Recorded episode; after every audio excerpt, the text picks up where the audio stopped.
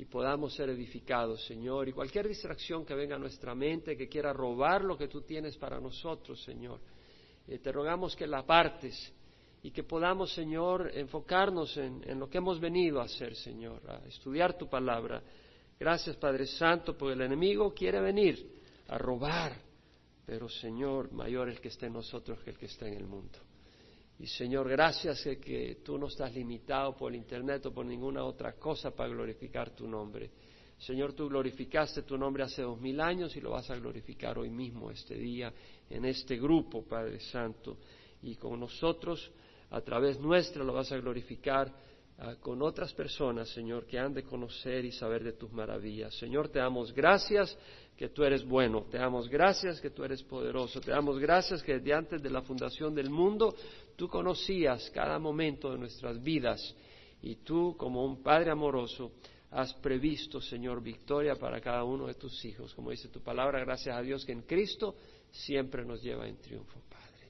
No necesariamente por los caminos que nosotros escogemos, sino por los que tú sabes que son mejores. Señor, para que descansemos en nada excepto en Cristo Jesús en ninguna cosa, en ninguna persona más que en Cristo Jesús. Y es a Él a quien damos la gloria, y es a Él a quien nos entregamos esta mañana para que tú te glorifiques en nombre de Jesús y alimentes a tu pueblo en nombre de Jesús. Amén y amén. Se pueden sentar. Seguimos con el estudio de la primera carta de Pablo a los Corintios. Eh, Pablo ha expuesto la carnalidad en el capítulo 4, capítulo 3, el sectarismo en los primeros cuatro capítulos, ese espíritu divisivo, porque se jactan en los hombres y a través de eso se vuelven arrogantes unos contra otros y Pablo expone eso y habla de que no juzguen a las personas, no juzguen sus corazones. ¿Quiénes somos nosotros para juzgar a otro siervo? Dios lo va a juzgar de acuerdo a su fidelidad, porque si Dios le da a uno el don de la enseñanza, a otro el don de evangelismo, y a otro no tiene el de enseñanza ni el de evangelismo, y tú vas a venir a decir, ya te diste cuenta que él es un evangelista y son cien mil los que vienen al Señor, y tú ya lo estás comparando. Es una, es una maldad. ¿Quién eres tú para comparar? Solo porque él no tiene un don de evangelismo que alcance a cien mil personas, pero tiene un don de oración y, y de entrega y de fe, y ese hombre o esa mujer desde su casa, en su cuarto, cuando nadie le ve, está orando, y naciones son transformadas. Y tú estás comparando a uno por a otro por lo que es visible sin saber el corazón de esas personas ni cómo es esa persona considerada por Dios. Entonces, cuidado con las comparaciones, dice Pablo, cuidado con jactarnos en los hombres o en sus dones. Si nos vamos a jactar, nos vamos a jactar en el Señor. Amén. Eso es lo que enseña Pablo. Amén. Eso es lo que vamos a aprender. Eso es lo que tenemos que cambiar en nosotros porque tenemos esa actitud. ¿Cierto? Cuando vemos un siervo que Dios lo usa eh, y, ya despreciamos a alguien de que no sabemos nada, aunque pueda ser una persona linda en el Señor, bien usada por el Señor. No comparemos, y Pablo habla de eso. Ahora, en el capítulo 5, Pablo habla de la inmoralidad que hay. Había inmoralidad y había tolerancia a la inmoralidad. Y viene Pablo y habla de la disciplina y aplica disciplina.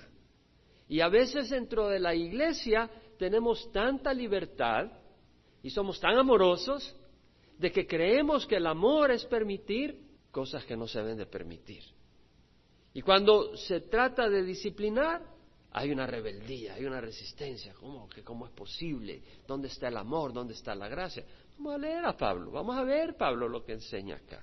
Y la importancia de la disciplina, por supuesto motivada con amor, no para destruir, pero de la misma manera que cuando hay una enfermedad, hay un cáncer, tú motivado por buscar salud, cortas el cáncer y haces la cirugía, no dices, bueno, déjalo, eh.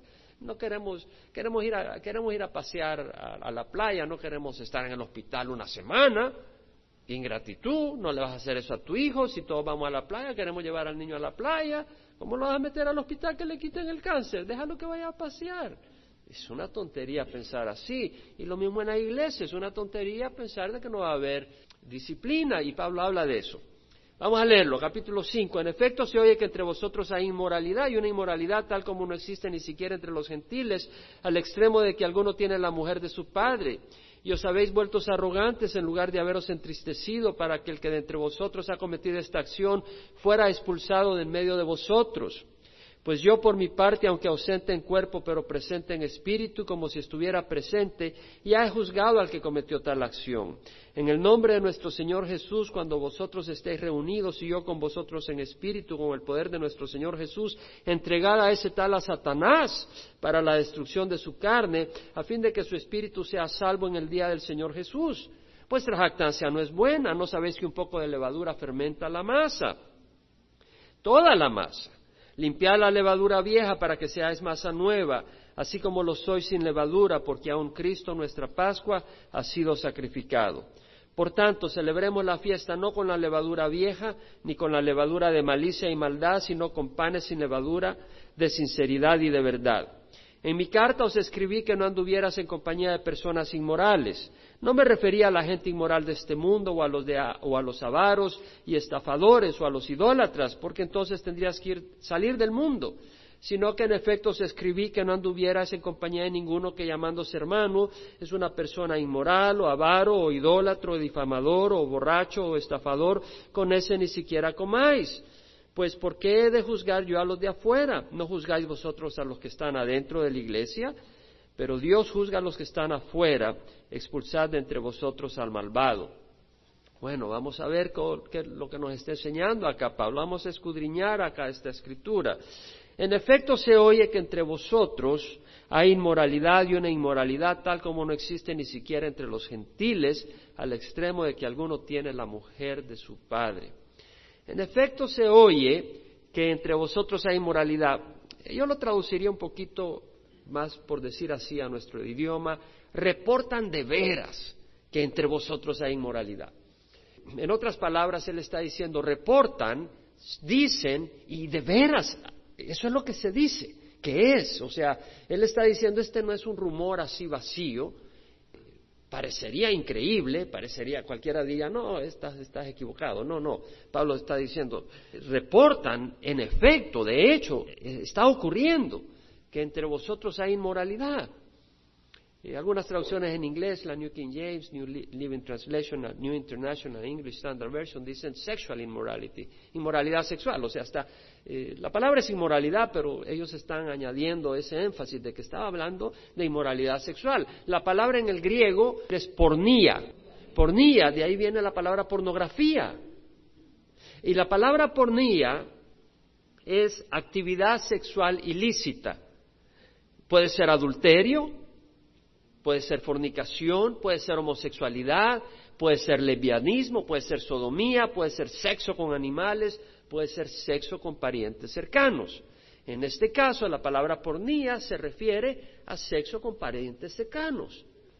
Una inmoralidad, dice Pablo, como ni siquiera existe entre los gentiles, al extremo de que alguno tiene la mujer de su padre. Es decir, en vez de ver a la mujer de su padre, a su madrastra, como una madre, por decirlo así, despierta un interés sexual y está unido, obviamente que su padre había muerto o de alguna manera no estaba en el panorama, porque si no, pues sería adulterio. El problema no sería que tuviera sexo con una pariente, sino de que está cometiendo adulterio. Pero acá vemos que el problema es la relación familiar. Ellos, gozando de la gracia del Señor, se creían tolerantes y amorosos, con libertad de permitir cosas que no se debían de hacer. Ellos se vanagloriaban de la gracia que había en la iglesia en Corinto. Pablo la carta, en su carta a los Gálatas, defiende la libertad de los cristianos, pero declara, sin embargo, en Gálatas 5:13, vosotros hermanos a libertad fuiste llamados, Solo que no uséis la libertad como pretexto para la carne, sino servíos por amor los unos a los otros. Es decir, tenemos libertad. Para libertad fuiste llamados, pero no uséis la libertad como pretexto para la carne. Es decir, el que tenemos libertad no debe ser un pretexto para permitir que la carne, hablando en el sentido de los impulsos carnales que van contra el comportamiento que Dios quiere, para permitir que esos impulsos florezcan, se propaguen. No, no, no, la libertad no es para que haya un desorden, para que haya inmoralidad. Y Pablo lo aplica no solo a la inmoralidad sexual, veremos a qué otros elementos lo aplica. posteriormente en este mismo capítulo. Entonces, eh, dice, no, no, su énfasis debe ser servirnos unos a otros. Ese es el espíritu que debe haber dentro de la iglesia, el servirnos unos a otros, el amarnos, sí, el tolerarnos, pero cuidado con permitir de que esa libertad sea una excusa para que haya orgías y desórdenes dentro de la iglesia. No estamos bajo el yugo de la ley, porque por la sangre de Cristo hemos sido liberados de la ley, pero eso no quiere decir de que la ley no sea buena. La ley representa la justicia de Dios, la luz de Dios, y con el Espíritu Santo podemos caminar en esa luz. El ser libre en Cristo no es excusa para comportarnos peor que los incrédulos o tolerar que en la iglesia tengamos conductas que no deben de existir. Debemos de dar un buen ejemplo en la conducta en nuestro hogar, en la iglesia, en el trabajo, en nuestro vecindario. El matrimonio con personas cercanas es reprobado por Dios como iniquidad moral. Dios quiere proteger el hogar. Lo menos que quiere es que en el hogar esté uno echándole el ojo a su cuñada o esté uno echándole el ojo a su madrastra Dice, no, aquí tienen que haber esos lazos tiernos, como de un hijo a su madre o a su cuñada, verla como una hermana. La hermana, verla como una hermana, no estar pensando sexualmente de, interés sexual. Dios, esas cosas Dios no las pone en el corazón. Esas son, Dios no nos creó de esa manera. Ese es Satanás que pone esa semilla, que pone ese interés distorsionado para destruir profundamente los corazones y las personas y los hogares. Por supuesto que si tú eres víctima de alguna de estas cosas, recuerda que Dios tiene poder para sanar. Pero vemos eh, la advertencia del Señor. En Levítico 18, 6 al 17 dice, ninguno de vosotros se acercará a una pariente cercana suya para descubrir su desnudez. Yo soy Jehová. No descubrirás la desnudez, ahí no quiere decir de quitarle, decirle picabú y quitarle el vestido, aquí quiere decir tener sexo. No descubrirás la desnudez de tu padre o la desnudez de tu madre, es tu madre, no descubrirás su desnudez. No descubrirás la desnudez de la mujer de tu padre, es la desnudez de tu padre. La desnudez de tu hermana, sea hija de tu padre, o sea, aunque sea media hermana, o de tu madre, nacida en casa o nacida afuera, su desnudez no descubrirás. La desnudez de la hija de tu hijo, pues la tienes que ver como tu hija, como tu nieta, o de la hija de tu hija, su desnudez no descubrirás porque su desnudez es la tuya.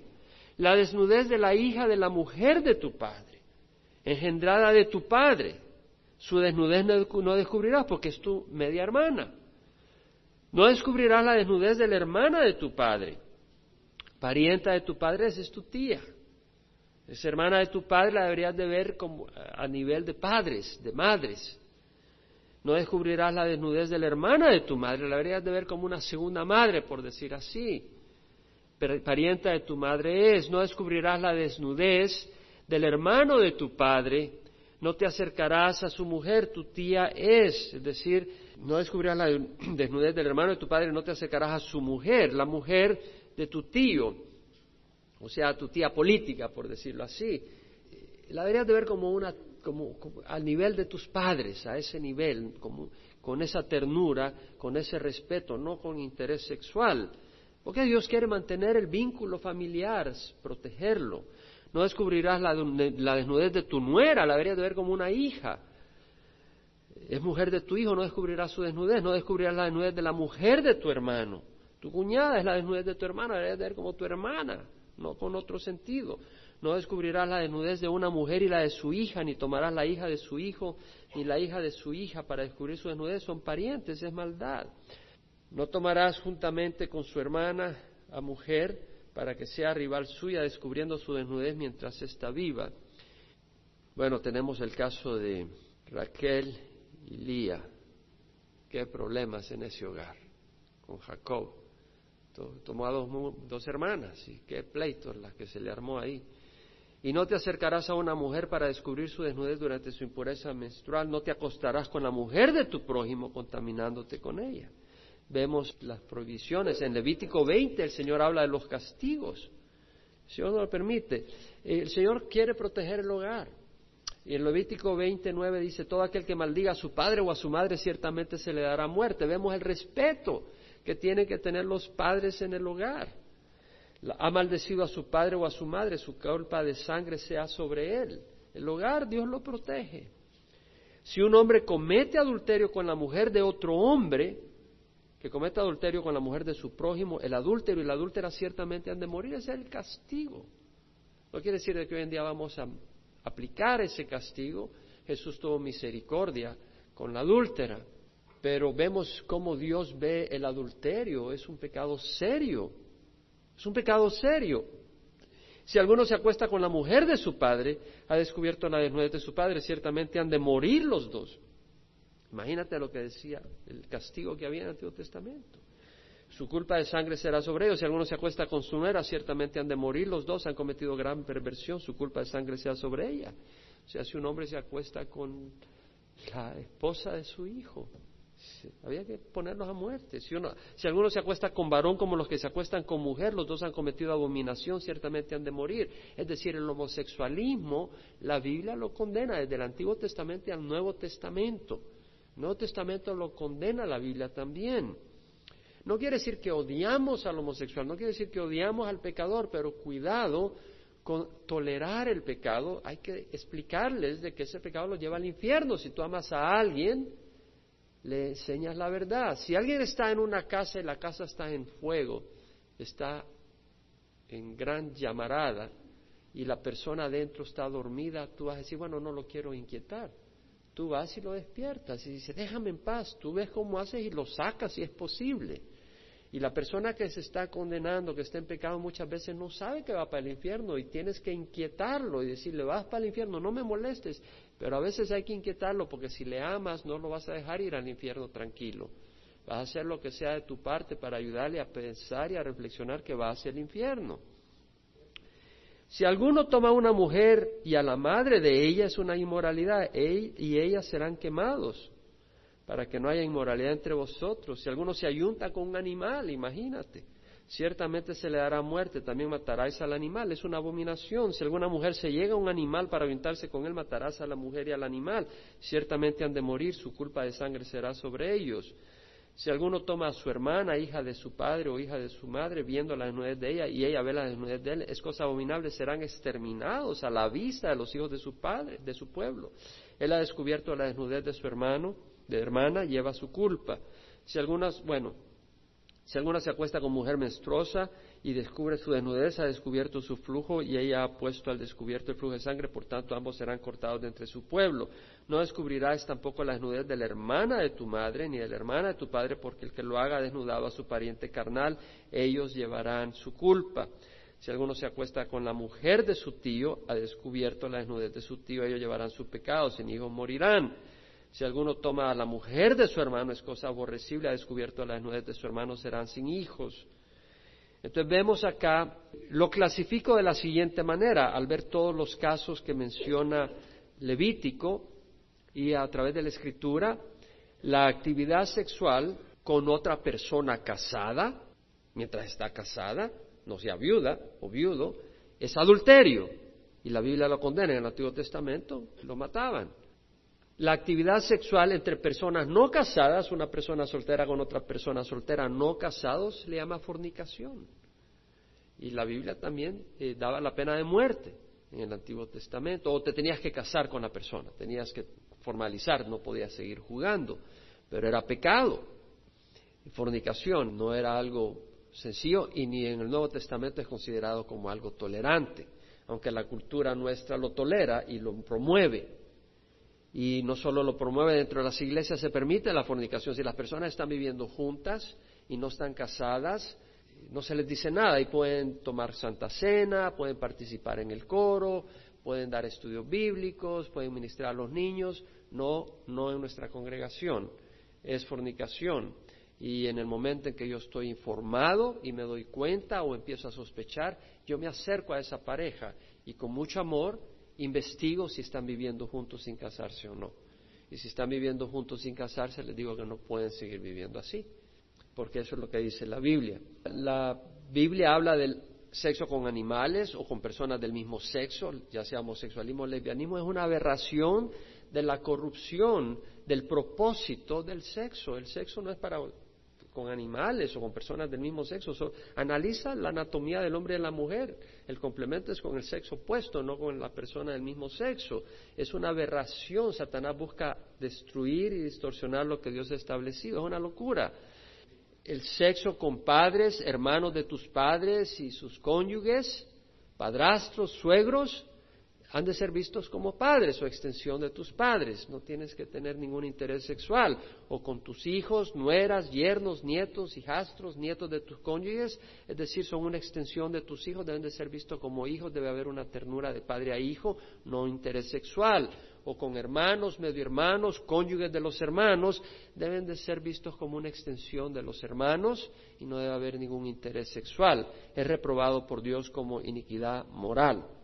Bueno, eh, acá vemos a un hombre que está teniendo sexo, o sea, está unido con una mujer que fue su madrastra y cae dentro de la inmoralidad sexual. Y, Pablo dice, os habéis vuelto arrogantes, es decir, inflados, hinchados, vanagloriantes, en lugar de haberos entristecido para que el que de entre vosotros, es entre ellos, ha cometido esta acción fuera expulsado en medio de vosotros, en lugar de haberos entristecido, es decir, ellos debían de haber estado dolidos, de haber estado apesadumbrados, de sentirse, de estar golpeados por tal conducta dentro de la iglesia. Pablo lo dice, eh, os habéis vuelto arrogantes en lugar de haberos entristecido, es decir, cuando hay pecado dentro de la iglesia debe de haber tristeza. Amén. Eso es lo que está diciendo. No quiere decir de que tienes que venir con odio, pero tiene que haber tristeza. Es como cuando alguien de tu familia de repente le dice, hermano, tienes cáncer o, o, tienes esta enfermedad, pues te tiene que dar tristeza. Por supuesto, venimos ante el Señor y buscamos sanidad y buscamos los propósitos de Dios, pero nos aflige y hay tristeza. Cuanto más algo espiritual, porque la gente dice, bueno, lo más importante es que estoy con salud. No, no, lo importante es la salud espiritual, no la salud física. Entonces tenemos que tener ese sentir. Pablo mismo en la segunda carta a los Corintios dice, ¿quién es débil sin que yo sea débil? ¿A quién se le hace pecar sin que yo no me preocupe intensamente? Entonces, yo he estado en otras iglesias donde la persona está conviviendo y el pastor dice, bueno, no me toca a mí, ellos van a entender, el Señor les va a hablar. Y yo digo, bueno, si esa persona se va a ir al infierno, a mí me toca decirles que se van a ir al infierno, honestamente. Hay otras personas que no piensan así, pero yo no creo que es lo que muestra la palabra del Señor. La palabra del Señor muestra la necesidad de, que Dios es santo. Ahora, vemos acá que en lugar de, lamentarse se volvieron arrogantes, jactándose. Pero mira lo que dice Pablo, que el que entre vosotros ha cometido esta acción fuera expulsado de en medio de vosotros. Dije, Pablo está hablando realmente de que lo expulsen de la iglesia. Efectivamente, la palabra en griego quiere decir levantar, o sea, sacar, remover. Eso es lo que quiere decir. Literalmente, que lo saquen de la iglesia. Es lo que está diciendo. Es decir, lo que hay que hacer es llamarlos al arrepentimiento. Pero si no vienen al arrepentimiento, dice, expúlsalo. Está hablando a los que se llaman hermanos. Viene a la iglesia alguien en pecado, gloria al Señor, para que se arrepienta. Y viene la segunda vez, viene la tercera, pero ya viene la séptima, la octava vez y ya viene de hermanito y, viene a la reunión de oración y toma la Santa Cena, pues está viviendo en pecado, tienes que reprenderle, tienes que exponerlo. ¿Por qué? Porque eso es lo que enseña la palabra del Señor. Mira lo que dice Pablo en 1 Corintios 5.3. Yo por mi parte, aunque ausente en cuerpo, pero presente en espíritu, como si estuviera presente, ya he juzgado al que cometió tal acción. Yo por mi parte, aunque ausente en cuerpo, Pablo está ausente, está a 300 millas al este, está en Éfeso, el mar Egeo de por medio, a unas 300 millas atravesando el mar entre Éfeso y Corinto, pero él está presente. Vemos de que Pablo está pendiente de la iglesia, el que no esté presente físicamente no quiere decir que no le importe el cuerpo de Cristo y está preocupado por ellos y dice, yo por mi parte, aunque ausente en cuerpo, pero presente en espíritu. No quiere decir que su espíritu se fue para allá físicamente. Él está diciendo, estoy, estoy interesado, estoy preocupado por ustedes. En mi espíritu yo estoy unido a su, a su salud espiritual, me preocupa. Y dice como si estuviera presente, ya he juzgado al que cometió tal acción. ¿Qué quiere decir juzgar acá? Pablo no dice que no debemos de juzgar. No dice que no debemos de juzgar las intenciones del corazón. No dice que no debemos de juzgar a un siervo y decir, bueno, tú vales más, tú vales menos, ¿quién es tú para juzgar al siervo de otro? Es que hay que saber qué se puede juzgar y qué no se puede juzgar. ¿No dice la palabra del Señor en Corintios que el hombre espiritual juzga todas las cosas, pero no es juzgado por nadie? Porque ¿quién ha conocido la mente del Señor para que nos instruya? Pues nosotros tenemos la mente de Cristo. O sea, evaluamos las cosas, las consideramos. No vamos a juzgar el corazón y saber, eh, porque nadie conoce el corazón, solo Cristo. Dios conoce el corazón de los hombres. Pero podemos juzgar las acciones. Y si alguien está robando, podemos decir, está robando. Si lo veo y lo veo robar, ese es un robo. ¿Y cómo se llama el que roba? Ladrón. Dice, este es un ladrón, lo estás juzgando y, y es un buen juicio, porque lo estás viendo. Y acá Pablo dice, ya lo he juzgado al que cometió tal acción. No está juzgando la acción, está juzgando al que lo cometió. Fíjate que no dice ya juzgué la acción, ya juzgué al que cometió tal acción. Está juzgando a la persona.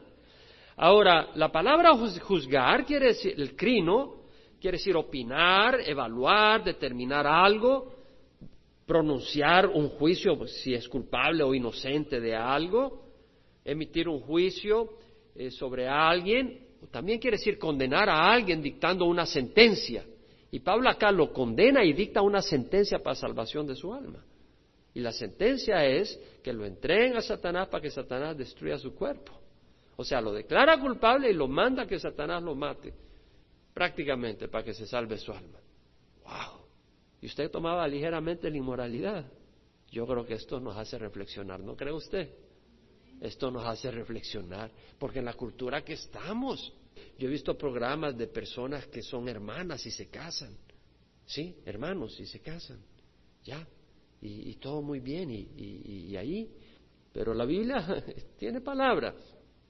En el versículo 4 a 5, Pablo dice, en el nombre de nuestro Señor Jesús, cuando vosotros estéis reunidos y yo con vosotros en espíritu, con el poder de nuestro Señor Jesús, entregad a ese tal a Satanás para la destrucción de su carne, a fin de que su espíritu sea salvo en el día del Señor Jesús, tal como lo he mencionado. Vemos la disciplina de la iglesia.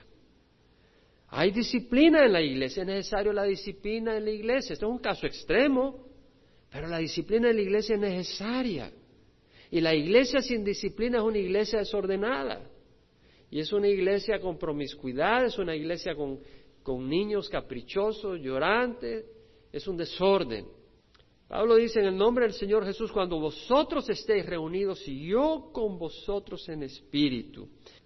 Vemos acá la unidad a través de la distancia. Pablo no se desliga totalmente de la iglesia, de la iglesia que él fundó. Él, dice, yo voy a estar, una, estén juntos, y aunque está ausente, él ejerce autoridad espiritual, porque da órdenes de qué hacer, ¿se da cuenta? Él no está ahí y ejerce autoridad espiritual, él da órdenes de qué hacer. Podrían haberle dicho, ¿qué, ¿qué, tienes tú que ver aquí? Tú ya ni estás acá, estás en Éfeso, no te metas. Pero Pablo ejerce autoridad espiritual. Él era un líder espiritual de esa iglesia, Dios lo había usado para fundar esa iglesia y ejerce autoridad espiritual y sin excusarse ejerce la autoridad espiritual. Y vemos acá que dice en el nombre del Señor Jesús, cuando estén vosotros reunidos y yo vos con vosotros en espíritu, con el poder de nuestro Señor Jesús. Me llamó la atención que no dice en el poder del Señor Jesús, dice con el poder. Y efectivamente en el griego así dice con el poder, con, eh, con, eh, with, beside en inglés, o sea, además, el, poder de, Dios. Y lo que vemos es que van a estar ellos, Pablo en su espíritu, en su deseo, está unido en propósito, y además va a estar el poder de Dios con ellos. El poder de Dios. ¿No dice la Biblia que donde están dos o tres reunidos en mi nombre, ahí yo estoy en medio de ellos? ¿Te das cuenta la importancia de ir a la congregación? Mira lo que dice acá. Y yo con vosotros Espíritu, con el poder de nuestro Señor Jesús, la unidad de los hermanos. Hechos 1.8. Eh, Pablo, el Señor Jesús dice, recibiréis poder cuando el Espíritu descienda sobre vosotros y me seréis testigos, ¿verdad? Ese es el Espíritu, el poder del Espíritu. Ahora, la Iglesia de Dios cuenta con el poder de Dios para hacer su obra y su voluntad. Y muy pocas veces entendemos que también ese poder se aplica para la disciplina. Amén. ¿Se da cuenta? El siervo de Dios, la iglesia de Dios, puede usar el poder de Dios para disciplinar. ¡Wow! Estaba viendo el comentario de J. Vernon McGee donde él decía que él había orado para que Satanás amaqueara alguno que otro desordenado en su congregación. Eh, está hablando a que usen el poder de Dios para disciplina. ¿Se da cuenta, hermanos? ¿Amén o no? Porque no es algo que estudiamos todos los domingos, pero dése cuenta. Dios quiere una iglesia sana. Es como tu hogar. Tú quieres tener un hogar sano. Y tú usas disciplina. Y Dios te da el poder y la autoridad para ejercer disciplina. Y tienes el poder de Dios para ejercer disciplina en tu hogar. Tú puedes orar para que el Señor se muestre de alguna manera con tu hijo aquí o allá y, haga entender. Por amor, no para destruir, pero esta es cabeza dura, Señor. Quiebrale una pata para que aprenda. Porque lo amas. Ya le dimos cariño, ya le sobamos, ya lo llevamos a Disney cinco veces la semana pasada, pero no aprende. Mira, ¿qué hace, Señor? Quiebrale la pata o algo, pero que aprenda, porque está buscando el bien eterno, ¿sí? Pero es que algunos, algunos hermanos son tan... Mm, el niño le pide y y si pega un berrinche, ¿cómo no? Ya te traigo lo que quieres déjame ponerte el babero. ¿Cuándo? Ya cumpliste los 18. Y tratan a los hijos así y se les echan a perder, hermanos. Y se les echan a perder. Porque no han ejercido disciplina, ni han considerado al Señor para que puedan ejercer disciplina con el amor del Señor. Es necesario. Jesús dijo, no os dejaré huérfanos, vendré a vosotros. El Señor está con nosotros hasta en la disciplina. En Juan 14, 12 al 14 dice, en verdad, en verdad os digo, el que cree en mí las, palabras, las obras que yo hago, él las hará también, y aún más, mayores que estas hará, porque yo voy al Padre. Mayores que esas, sí, porque el Señor va al Padre, y Él es el que la va a hacer a través nuestras. Y todo lo que pidáis en mi nombre lo haré, para que el Padre sea glorificado en el Hijo. Si me pedís algo en mi nombre, yo lo haré. Le pedimos a Jesucristo, le pedimos al Padre. Y podemos pedir por disciplina. Y acá Pablo pide por disciplina. El propósito es purgar el pecado que como cáncer mortal contamina el resto del cuerpo. Vamos a Hechos 5, donde vemos otro ejemplo de disciplina.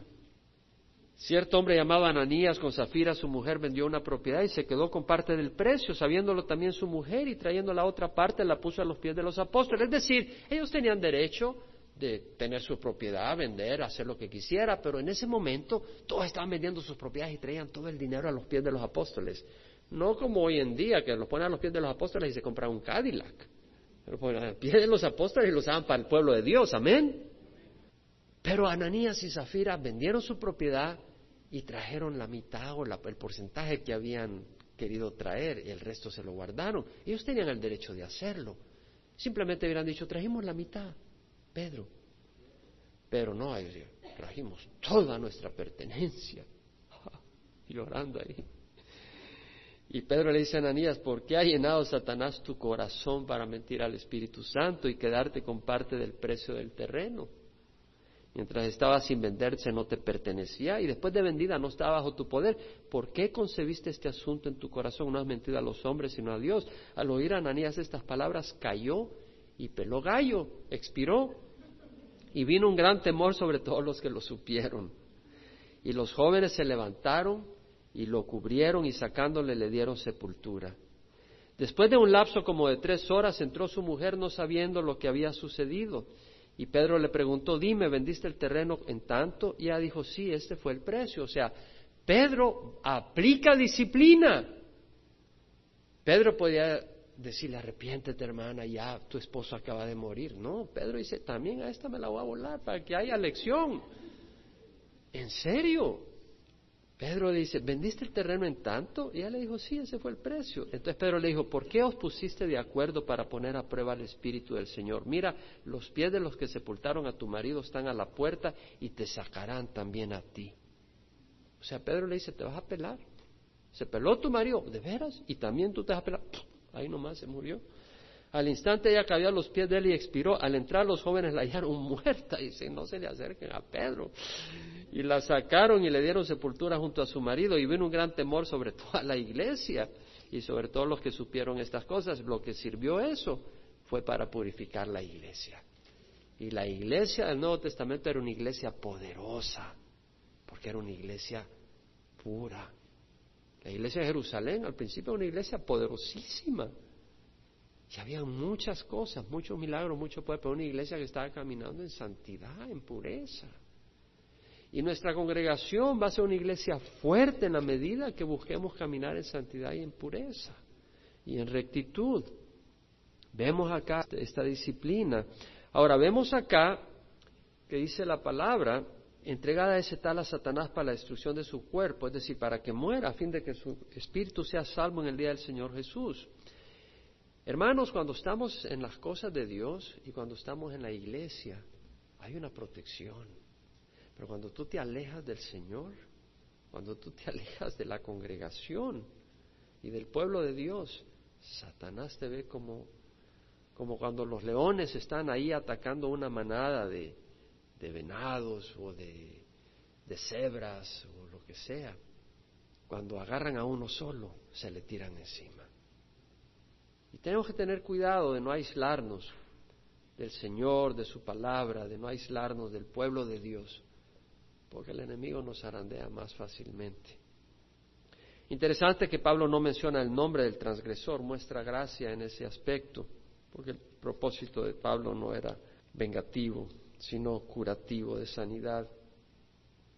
A fin de que el espíritu de esa persona sea salva, sea salvo en el día del Señor Jesús. El día del Señor Jesús es decir, cuando el Señor venga. Cuando el Señor venga, cuando venga el arrebatamiento, el Señor venga por su iglesia, los muertos en Cristo resucitarán primero. Entonces esa persona va a resucitar con los demás creyentes, porque Dios va a haber ejercido disciplina para evitar de que se condene con el mundo.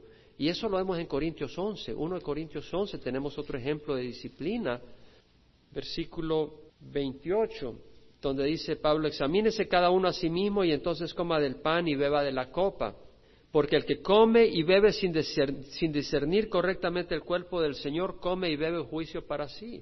Es decir, estaban celebrando la Santa Cena, pero no reconocían el simbolismo con respeto y honraban al Señor, sino que unos se hasta embriagaban y otros no tenían ni qué comer.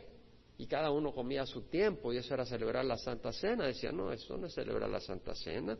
Y Pablo les dice, por eso hay muchos débiles y enfermos entre ustedes y muchos duermen, es decir, muchos se murieron. Pero si nos juzgáramos a nosotros mismos no seríamos juzgados por el Señor, es el Señor que juzga. O sea que el Señor está juzgando hoy en día, ¿te das cuenta? Si dice, si nos juzgáramos a nosotros mismos no seríamos juzgados por el Señor. El Señor hoy, hoy en día juzga. Pero cuando somos juzgados, el Señor nos disciplina para que no seamos condenados con el mundo. Entonces el Señor puede disciplinarte y te mueres o te enfermas. Ahora no quiere decir que porque te moriste quiere decir que el Señor te está disciplinando. Todos tenemos que morir tarde o temprano. Pero en algunos casos el Señor trae muerte para disciplina. Y en algunos casos el Señor trae enfermedad para disciplina. No quiere decir que cada vez que vea a alguien enfermo, uy, este hombre malvado algo está haciendo. No necesariamente, pero sí puede ser disciplina del Señor. Y deberías de considerar cuando estás enfermo, Señor, estoy haciendo algo malo. Imaginas entregarte a Satanás. ¡Wow! Vuestra jactancia no es buena, no sabéis que un poco de levadura fermenta toda la masa. La levadura es un símbolo del pecado. Tú le pones levadura a una masa y rápido se fermenta y se infla, se hincha, arrogancia. Y Pablo dice, no, un poco de levadura fermenta toda la masa. No, dice, vuestra jactancia no es buena. Si nos vamos a jactar, ¿en qué nos vamos a jactar, hermanos? En Cristo. El que se jacte, que se gloríe en el Señor. Entonces, un poco de levadura fermenta toda la masa. Limpiad la levadura vieja para que seáis masa nueva, así como lo sois sin levadura. La levadura vieja es decir, el hombre está lleno de pecado. Pero si alguno está en Cristo, nueva criatura es. Entonces Pablo dice, hey, ustedes son nueva criatura, ustedes son nueva masa, quiten esa levadura vieja del pecado, quítenla, para que seas masa nueva, así como lo sois sin levadura, es decir, son una nueva criatura. Eso es lo que debemos de ser. Pablo llama la santidad masa nueva, sin levadura. Pero no solo Pablo, Pedro dice, así como aquel que os llamó es santo, así también santo vosotros en toda vuestra manera de vivir. Porque escrito está, sed santos porque yo soy santo. Una de Pedro 1, 15 al 16. Así como aquel que os llamó es santo, así también vosotros sed santo en toda vuestra manera de vivir. ¿En qué?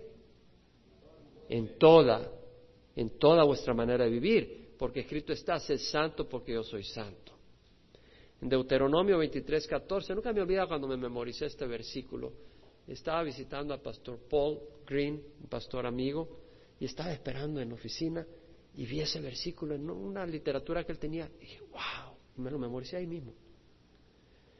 Deuteronomio 23, 14, Jehová tu Dios anda en medio de tu campamento para librarte y para derrotar a tus enemigos de delante de ti. O sea, Jehová tu Dios anda en medio de tu campamento, el pueblo de Israel, que acampaba en el desierto. Y ahora es la iglesia que acampa. Somos un cuerpo de Cristo, ¿no? Para librarte y para derrotar a tus enemigos delante de ti. El Señor anda en medio de la iglesia. En Apocalipsis que vemos a Jesús paseándose entre los candeleros, ¿no? Que representaban las iglesias.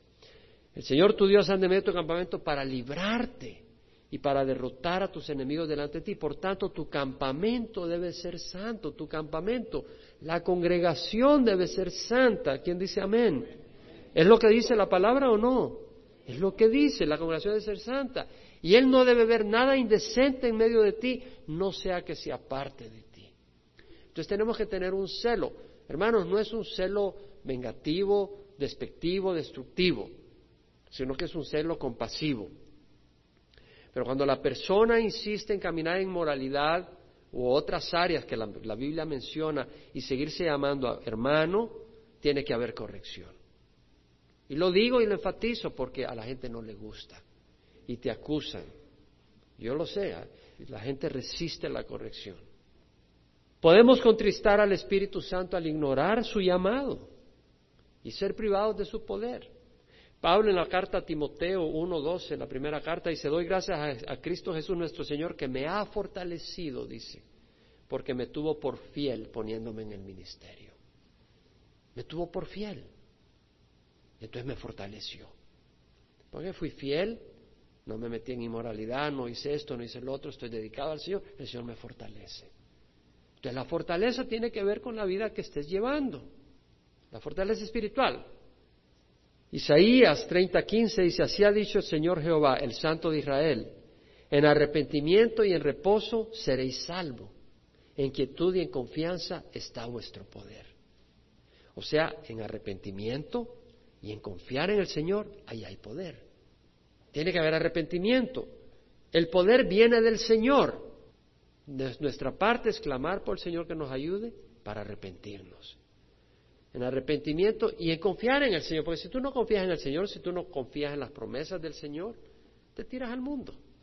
Y por eso la entrada al camino de santidad es la fe.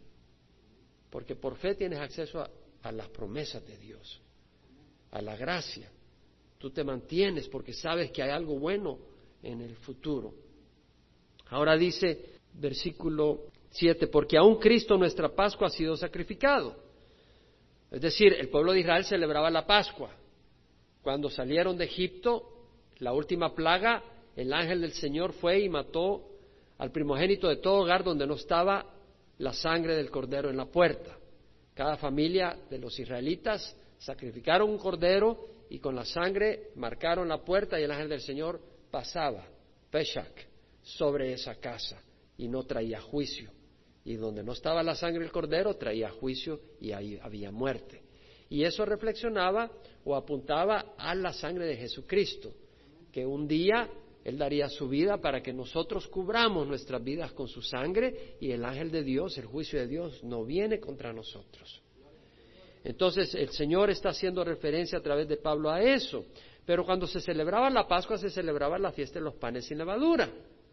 ¿Por qué sin levadura? Porque no había tiempo. Entonces salieron eh, sin, sin, leudar el pan y salieron corriendo de Egipto y el pan estaba sin leudar.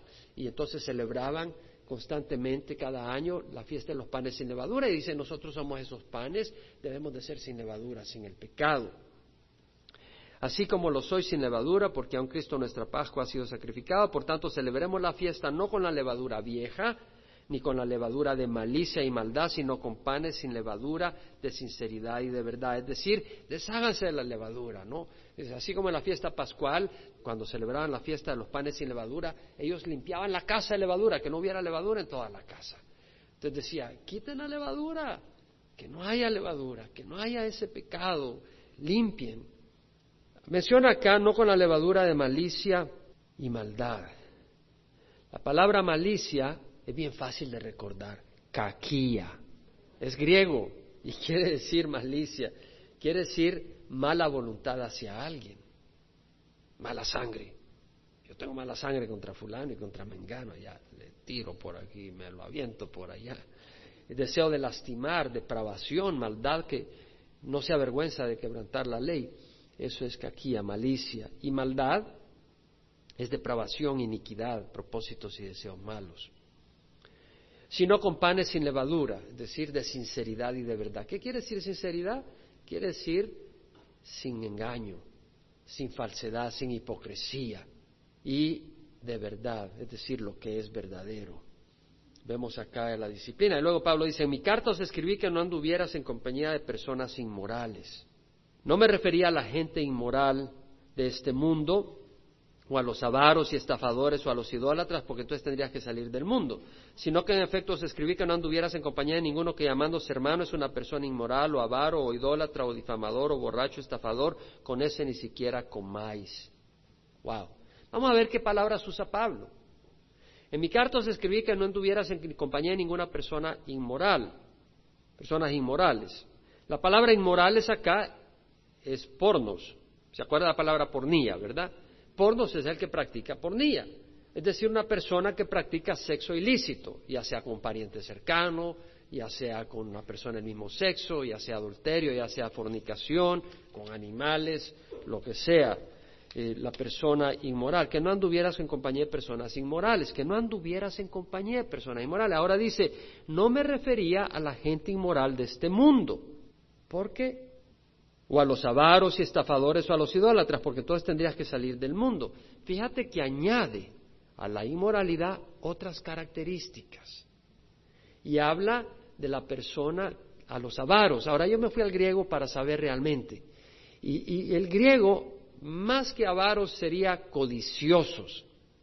La palabra quiere decir alguien que desea más de algo, ya sea que le pertenezca a otra persona y no te corresponda a ti, o simplemente ese deseo de tener más. No necesariamente que se sea tacaño. Me fui a buscar la definición de avaricia y codicia. El avaricioso es aquella persona que no solo desea más, pero que no suelta. Ese es tacaño. Ese es el avaricioso. Aquí es más general. Incluye al avaricioso, pero incluye también al que no es tacaño. Muy generoso, pero siempre está queriendo más y más y más, nunca está contento. Es como el materialismo de nuestra sociedad, ¿no? Siempre quieres tener más. Siempre quieres tener más de cada cosa. Ya las sodas ya no son de 8 onzas, son de 47 onzas, 48 onzas. Te ahogas, puedes nadar hasta con salvavidas en esas gaseosas. Todo es exagerado. La codicia es un deseo desordenado para adquirir riquezas o bienes. Algunas traducciones en inglés mencionan covetous, o sea, codicioso, o greedy, ambicioso por tener más de lo necesario, ya sea dinero u otra cosa sabes de que acá es presentado como algo muy malo, que ni siquiera te unas a gente que practica eso. No está hablando de gente en el mundo, porque la gente en el mundo lo practica, pero menciona esta característica, avaro o codicioso. Debemos de cuidarnos, hermanos, porque podemos adquirir ese corazón. Y de hecho algo se nos pega en esta sociedad. Y tenemos que tener cuidado. En Efesios, carta a los Efesios 5:5, Pablo dice, con certeza sabed esto, que ningún inmoral, impuro o avaro, usa la misma palabra, o codicioso, que es idólatra, tiene herencia en el reino de Cristo y de Dios. O sea, ¿por qué? Porque ahora su ídolo son las cosas, o puede ser el dinero. Se puede convertir en un ídolo. En la televisión lo ves muy fácil cuando el premio, The Price is Right. Ese en mis días, en los años 70, Bob Parker, Price is Right. A una de gritos saltaban, hijo, como que habían encontrado a Dios. Y así lo ves ahora con algunas de estos programas. Se ganaron esto y se vuelven loca esa gente. Es decir, no es una alegría natural, es una alegría sobrenatural, pero no de Dios, sino satánica, un descontrol. O sea, las cosas se vuelven su Dios. Tenemos que tener cuidado. Ningún codicioso que es idólatra tiene herencia en el reino de Dios. Wow. Y luego menciona a los extorsionadores, los estafadores, o sea, los ladrones, los que son personas rapaces, que caen encima a uno y te sacan el dinero o alguna cosa. O los idólatras, idololatres, es el griego, de ahí viene la palabra idólatras. Un adorador de ídolos. La palabra viene de dos palabras, una que es ídolon, ídolo, una imagen, cualquier representación de algo, real o imaginario, ya es una imagen de un ángel o de María, nunca la has visto, pero ya hace una imagen, es algo que no has visto. Y la otra palabra, la truo, de la idolatría, la truo, que quiere decir dar servicio por pago, ofrecer regalos, presentar ofrendas a una deidad, ofrecer ritos religiosos para honrar a una deidad. Entonces, Hermanos, la idolatría es cosa seria, es cosa seria, no es cosa ligera. Y el tener ritos religiosos para honrar a una imagen de un santo, de María, y traerle flores y presentarle incienso, eso es idolatría. Hablaba con un pastor recientemente y me decía que le preguntaba, bueno, ¿y tu madre conoce al Señor? Sí, conoce al Señor, ella conoce a Jesús, solo que todavía tú sabes, en nuestras tradiciones, todavía le rezan a María. Yo me quedé callado, le, wow, le digo, no me metí en serios problemas. Pues le dije, oye, si está rezando a María, es idolatría, no está bien. No, pero tú sabes que hay que ser amoroso, que sí, hay que ser amoroso, pero si la casa está en fuego, tú tienes que sacar a esa gente del fuego. Y me pasó en tres ocasiones con tres personas en la semana reciente, todos en el ministerio. Y dentro de su amor, ellos piensan que la tolerancia es tal que deja. Como hablaba con alguien, me decía, bueno, y, estábamos hablando en la mesa y su abuelo se había muerto, oh, que lo siento. No, pues ya estaba preparado, ya, ya estaba preparado y todo. Y a los cinco minutos me doy cuenta que nunca había recibido a Jesucristo. Digo, ¿cómo podía estar preparado? ¿Cómo iba a estar preparado si se fue al infierno? ¿Cómo podías estar tranquilo? Estarías quebrantado. Entonces a veces nosotros por ser tan tranquilos, por no ofender, dejamos que los parientes se vayan al infierno. ¿Cómo es posible? Para que no te digan extremista, para que no te digan radical. Yo no digo que les tires piedras, pero diles la verdad, hermano. Entonces vemos acá que dice, sino que en efecto se escribí que no anduvieras en compañía de ninguno que llamándose hermano. Entonces en el mundo vamos a estar con gente idólatra, gente avaro, codicioso, etcétera, y vamos a hacer luz ahí. Pero en la iglesia viene gente de distintos tipos, gloria a Dios, es un lugar para que conozcan al Señor. Pero ya cuando reciben al Señor, si me explico, cuando ya reciben al Señor, tenemos que decirles, oye, mira lo que dice, tú tienes que, y mientras no lo reciban, decirles, oye, mientras sigas así te vas a ir al infierno, hermano.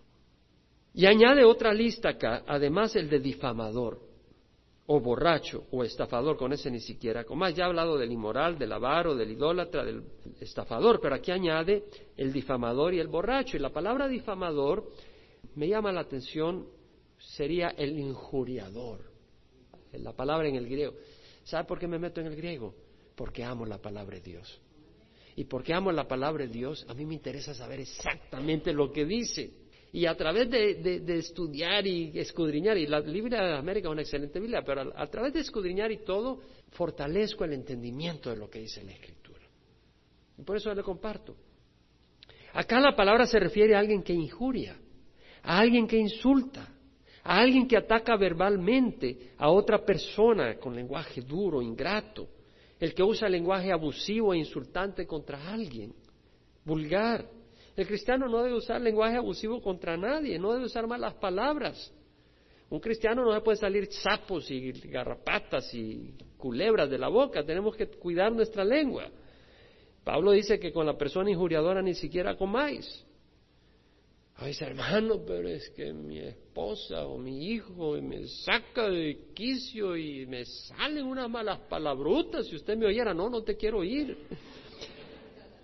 Pablo dice, no salga de vuestra boca ninguna palabra mala, sino solo la que sea buena para edificación según la necesidad del momento, para que importa gracia a los que escuchan.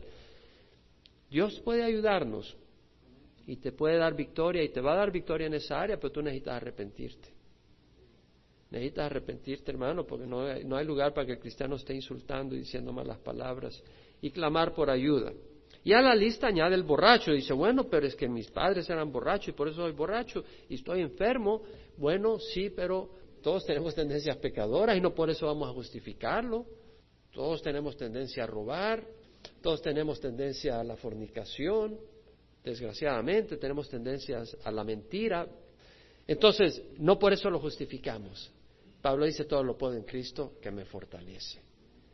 Y Pedro dijo, él mismo llevó nuestros pecados en su cuerpo sobre la cruz a fin de que muramos al pecado y vivamos a la justicia, porque por sus heridas hemos sido sanados.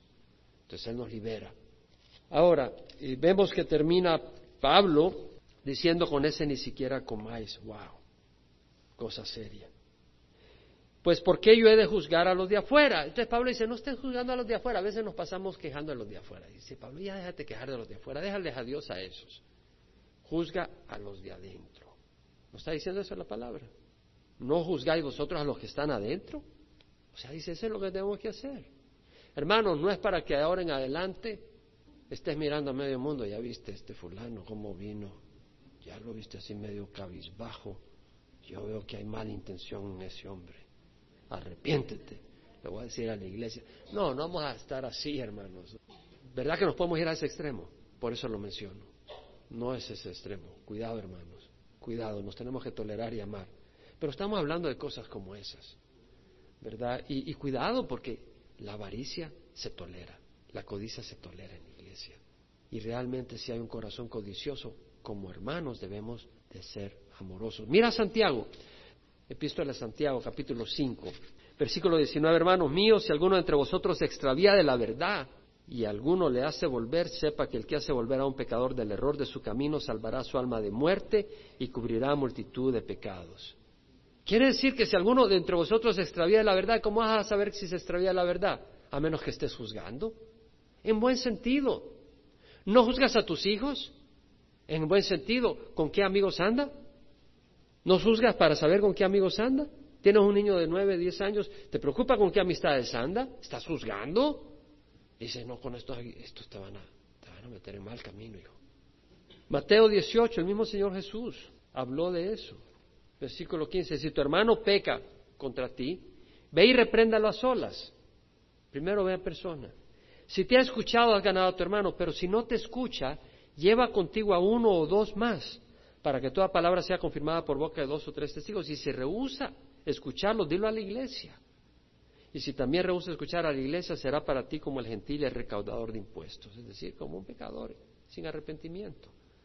Entonces el mismo Señor Jesús habla de la disciplina. Primero ve, busca que haya sanidad.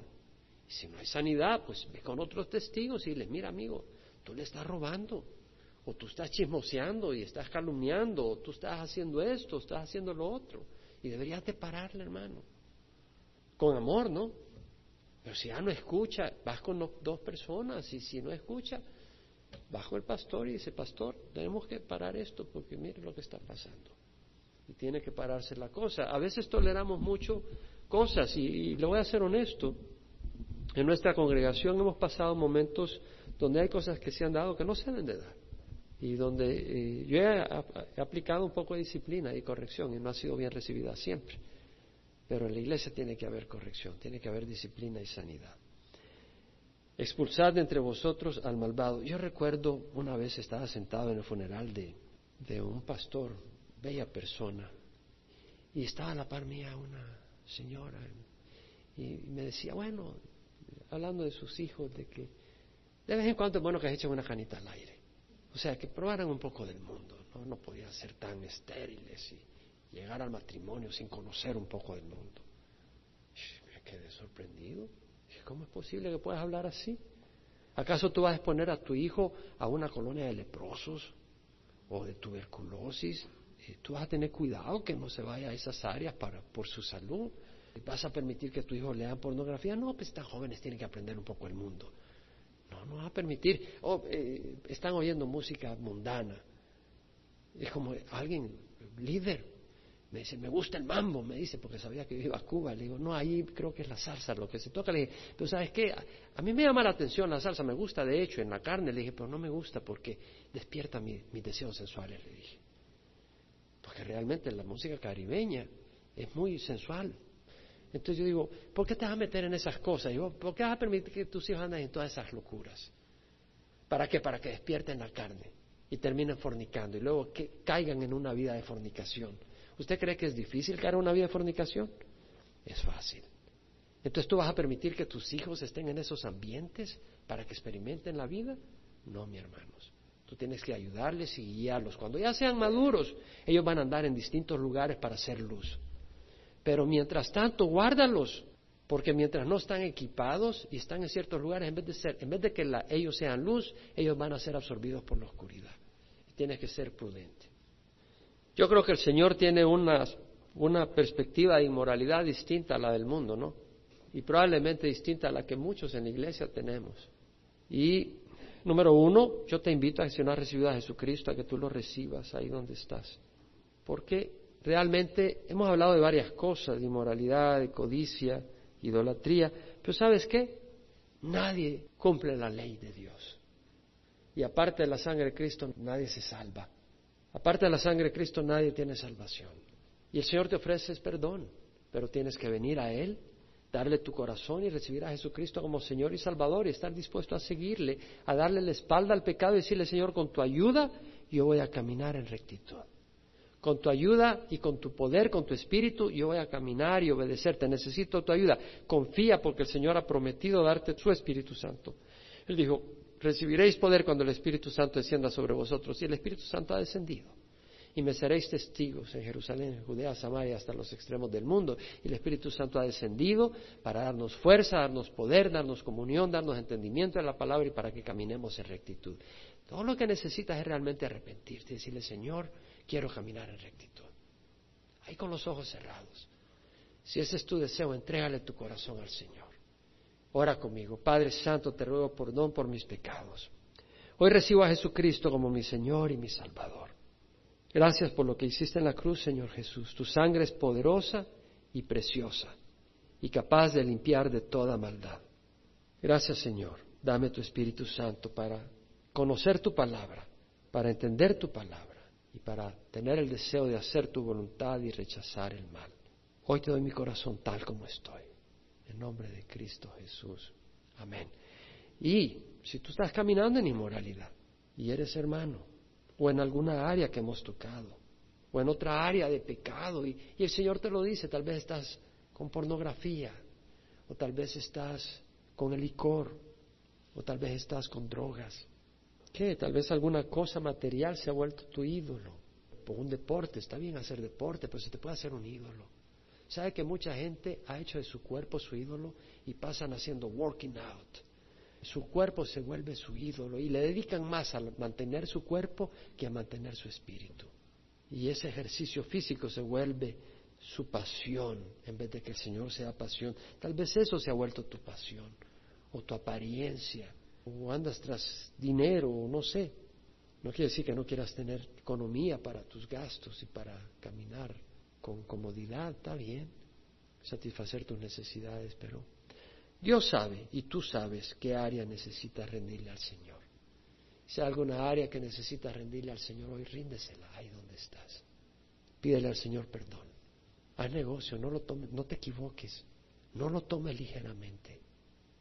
Si estás practicando alguna área que sabes que es un pecado y tú continúas, ten cuidado porque si eres hijo de Dios, el Señor te va a disciplinar. Y si no te disciplinas porque no eres hijo de Dios y vas a ir engañado al infierno. Arrepiéntete. Pídele perdón al Señor.